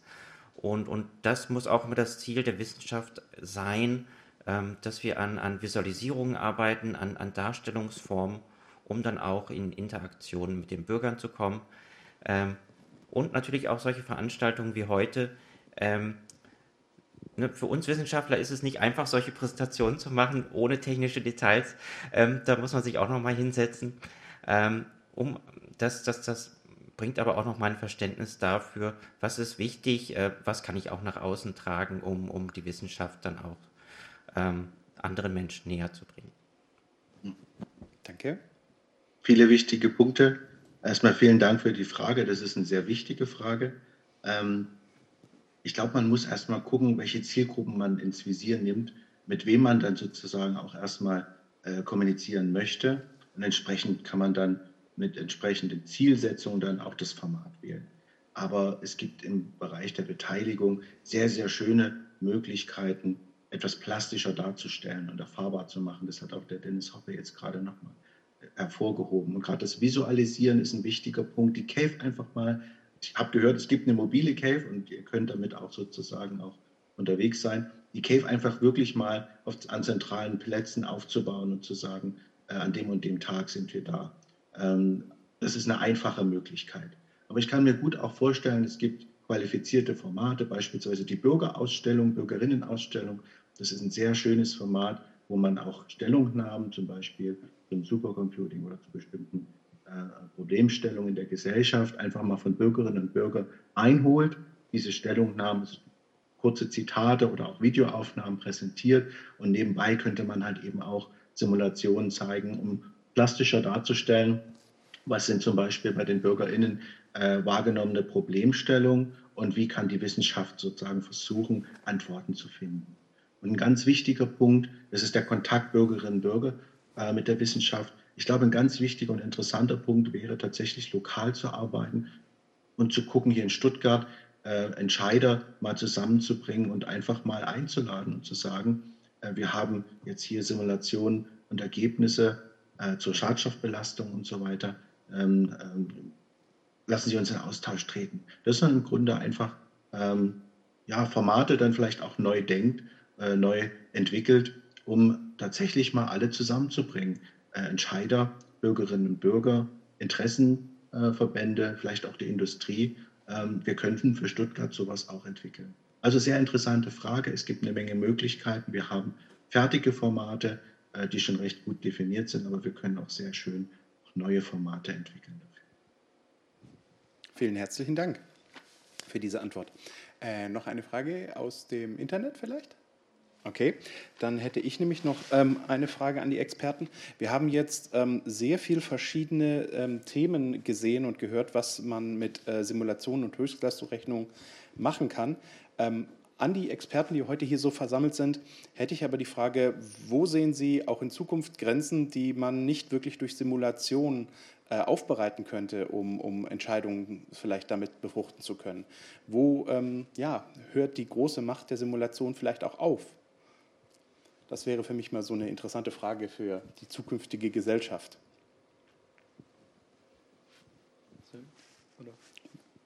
Wer von den Experten ja, als dann erstes mag? steige ich da mal ein. Also ein Problem ist natürlich immer, ähm, man hat so auf der einen Seite, das sieht man ja auch ähm, jetzt äh, gerade in der Covid-Situation, man hat natürlich Wissen, man hat Informationen und es ist ja nochmal was ganz anderes, dann auf Basis von, von Informationen auch Entscheidungen zu treffen. Ähm, und da spielen ja auch die Bürgerinnen und Bürger eine große Rolle, dass, äh, dass man natürlich auch das Wissen kommunizieren muss und nicht alle ähm, Entscheidungen, die vielleicht sinnvoll wären, können getroffen werden, weil zum Beispiel die Bürger äh, Bürgerinnen und Bürger das gar nicht wollen. Also es ist zum einen eben der Konflikt, äh, der, den man einfach beachten muss. Was vielleicht auch noch eine Grenze ist, ist natürlich, dass man ähm, menschliches Verhalten zwar im Aggregat zu einem gewissen Teil vorhersagen kann, aber es gibt eben da auch immer Schwächen, die man eben nicht genau erfassen kann. Und sobald man eben aufs Individuum runtergeht, ist es einfach unglaublich schwierig, menschliches Verhalten äh, vorherzusagen. Also es ist dann immer ähm, auf Basis von Annahmen, die zu einer gewissen Wahrscheinlichkeit eintreffen, aber es ist dann immer eine Schwierigkeit, das dann auch ähm, aufs Individuum runterzubrechen und da zu verallgemeinern. Also es ist, es, wir, wir, wir sprechen von, wie Dennis auch schon gesagt hat, von Wahrscheinlichkeiten mhm. in den allermeisten Fällen. Also der Mensch an und für sich ist ein großes Problem. Äh, einer der anderen Kollegen noch etwas dazu? Ja, muss ich doch noch einspringen. Also wir können ganz, ganz viel nicht simulieren. Eigentlich das meiste. Also was man tatsächlich simulieren kann, sind sehr einfache Dinge, wie zum Beispiel ein Blech, wie das sich verbiegt, wenn man das andrückt. Schwieriger wird es schon, wenn man jetzt zum Beispiel einen Autocrash anschaut. Da sind es ganz viele Bleche und das Blech kann man auch relativ, das hat man im Griff. Die Physik ist bekannt, ähm, wie sich der Stahl verhält bei Belastung, ist auch bekannt. Ist alles relativ, relativ einfach. Sobald man aber ein komplexes System wie ein Fahrzeug aufbaut, äh, mit Klebeverbindungen, mit Nieten, mit Schrauben, mit ähm, individuellen äh, Komponenten, die eben nicht alle gleich sind, wird so eine Simulation unglaublich aufwendig und fehleranfällig. Und da kann man dann unter Umständen gar nicht mehr so viel aus dieser Simulation rauslesen, wie man eigentlich gerne gehabt hätte. Dann wird es noch schwieriger, wenn wir Dinge, noch komplexere Dinge anschauen, wie zum Beispiel das Wetter. Jeder weiß aus der persönlichen Erfahrung, wie gut man Wetter simulieren kann. Äh, und zwar kann man Wetter sehr gut simulieren, ungefähr drei Tage, vier Tage. Fünf Tage wird schon ein bisschen schwierig und spätestens nach einer Woche weiß man, dass man sich nicht darauf verlassen kann. Da kann man schon mal ziemlich weit daneben liegen. Wenn wir das Ganze noch ein bisschen komplexer machen, dann simulieren wir Klima. Und da wollen wir ja mehrere Jahre in die Zukunft schauen.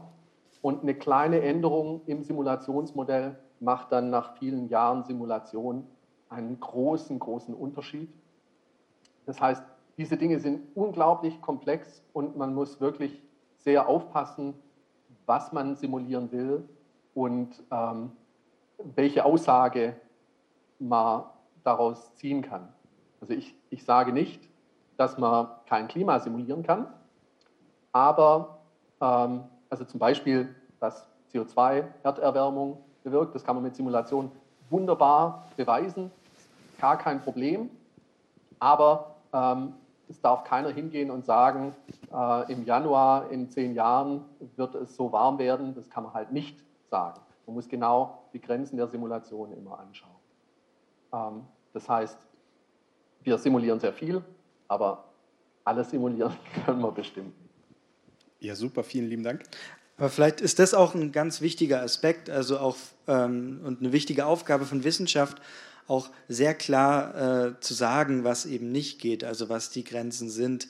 Ich glaube, das ist gerade in der Wissenschaftskommunikation entscheidend, dass man eben da auch die Schwächen der Modelle. Wir machen das nicht so gern in der Wissenschaft, dass wir die eigenen Schwächen ähm, zu, zu publik machen, aber das ist ganz wichtig, äh, gerade dann auch, wenn es um Entscheidungsfindung geht, dass man das sehr klar macht. Auch bei den Flüchtlingsbewegungen, da geht es um kurze Zeiträume. Man kann nicht Monate im Voraus sagen, ähm, wie sich jetzt Migrationsbewegungen entwickeln werden, weil eben so viel Unvorhersehbares passieren kann.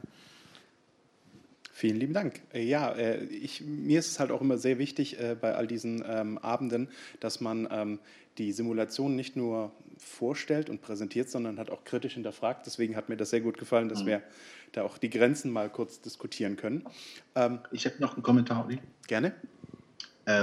Ich stimme allem zu. Was ich noch ergänzen würde, ist, wir haben jetzt schon teilweise so große Datenmengen. Also ich war auf der Podiumsdiskussion beim VDI, VDE und da ging es um Big Data. Und das Hauptproblem, was dann diskutiert worden ist, ist, dass so viele Daten schon da sind und man eigentlich Ordnungsstrukturen braucht, um dem Ganzen Herr zu werden. Das heißt, wir produzieren derzeit auch schon sehr, sehr viele Daten, äh, die man teilweise erstmal aufarbeiten muss. Also wir setzen teilweise selber äh, durch unser Datensammelwut und so weiter Barrieren, das noch äh, strukturiert auszuwerten. Es ist tatsächlich auch eine Diskussion, äh, die gerade stattfindet. Äh, was kann man für Daten sammeln? Ähm, macht das überhaupt Sinn und so weiter? Das sollten wir auch nicht vergessen. Mhm. Vielen lieben Dank. Ähm, das erinnert mich auch äh, daran, dass wir ja gesehen haben, dass diese Luftsimulation zum Teil von Ihnen gemacht wurde, Frau Kern. Das stelle ich mir auch eine sehr große Aufgabe vor. Also aus so einem riesigen ähm, Datensatz erstmal eine Idee zu entwickeln, wie kann man das überhaupt visualisieren. Ähm, können Sie uns da einen Einblick geben, wie Sie in, an, so ein, an, so eine Mammutaufgabe herangehen? Ja, das ist eine sehr gute Frage, Dankeschön. Ähm, wir haben natürlich ähm, sehr viele Möglichkeiten, wie genau man das darstellen kann. Und es ist, wie auch schon erklärt wurde, auch eine Frage der Abstraktion, was nimmt man raus, was lässt man drin. Und ähm, letztendlich ähm, ja, muss man dann eben gewisse Teile einfach auch weglassen, damit nicht alles überfüllt wird und man gar nichts mehr erkennen kann. Ähm, der Vorteil bei der Cave und bei dieser interaktiven Visualisierung ist, dass man eben wechseln kann zwischen Datensätzen. Also man kann sich im einen Moment den Feinstaub anschauen und im nächsten äh, die ähm, Stickstoffverteilung und muss deswegen ein bisschen weniger ähm, weglassen, dadurch, dass man eben interaktiv handeln kann. Und das ist ein sehr großer Vorteil dabei, würde ich sagen. Mhm. Vielen lieben Dank. Ähm, dann nochmal, haben wir Fragen aus dem Internet schon? Nee? Okay. Noch was aus dem Saal? Ja, bitteschön. Genau, ich habe noch eine Frage auch an die Simulationsexpertinnen und Experten. Ähm, was, was würden Sie sich denn am ehesten wünschen? Braucht man da äh, jetzt noch schnellere Rechner? Also ich habe jetzt gerade gehört, Sie sind Nummer 10 oder Nummer 25. Wäre das der Traum äh, für den Süden Stuttgarts, einen noch schnelleren Rechner zu bekommen, um bessere Simulationen herzubekommen? Ähm, oder sind es ganz andere Sachen, wo es hakt? Ähm, liegt es an der Software oder an anderen technischen Dingen? Das würde mich mal interessieren. Die Frage geht ganz klar an jemanden vom HLS, oder? Ja, ich glaube, das kann man ganz kurz und knapp beantworten. Man hätte gerne beides, äh, schnellere Hardware, aber auch ähm, optimiertere Software. Also es ist immer ein, ein, ein Zusammenspiel zwischen Software und Hardware. Ähm, eins der beiden ist oft dann der, der limitierende Faktor. Ähm, aber es, es, es geht nicht. Also äh, man kann sich das schnellste System der Welt hierher hinstellen, aber wenn die Software nicht dafür optimiert ist, dann bringt es einem nichts. Ähm, so dass auch der, der Aspekt der Software, der spielt eine große Rolle jeweils dabei. Und ähm, auch man muss sehen, wie, wie gut sich einige Probleme skalieren lassen. Ähm, vielleicht lässt sich ein Problem gut skalieren bis zu 100 Rechnern oder bis zu 1000, aber bei 10.000 hört es dann auf. Ähm, das, das kommt dann auch jeweils auf, auf die Problemstellung an, die man zu lösen hat. Mhm. Super, vielen lieben Dank.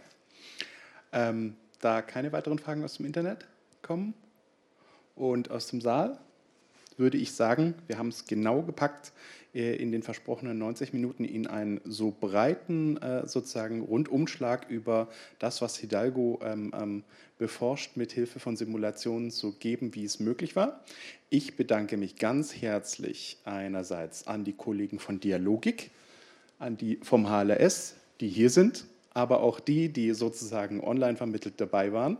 Herzlichen lieben Dank für Ihre Zeit, Ihre Arbeit ähm, kommt gut nach Hause, vor allem ihr, die ihr schon zu Hause seid. Nein, ähm, an die Kollegen im HLS, kommt gut nach Hause. Bleiben Sie alle bitte gesund, kommen Sie gut durch die Corona-Zeit, durch die restliche. Und wir hoffen, dass wir äh, eben im Sommer oder Herbst eine weitere Visualisierung direkt hier in die Stadtbibliothek bringen, die uns so freundlich als Gastgeber und Räumesteller ähm, willkommen heißt. Und freuen uns auf die nächste Veranstaltung in diesem Rahmen von Simulierte Welten. Wunderschönen guten Abend. Tschüss.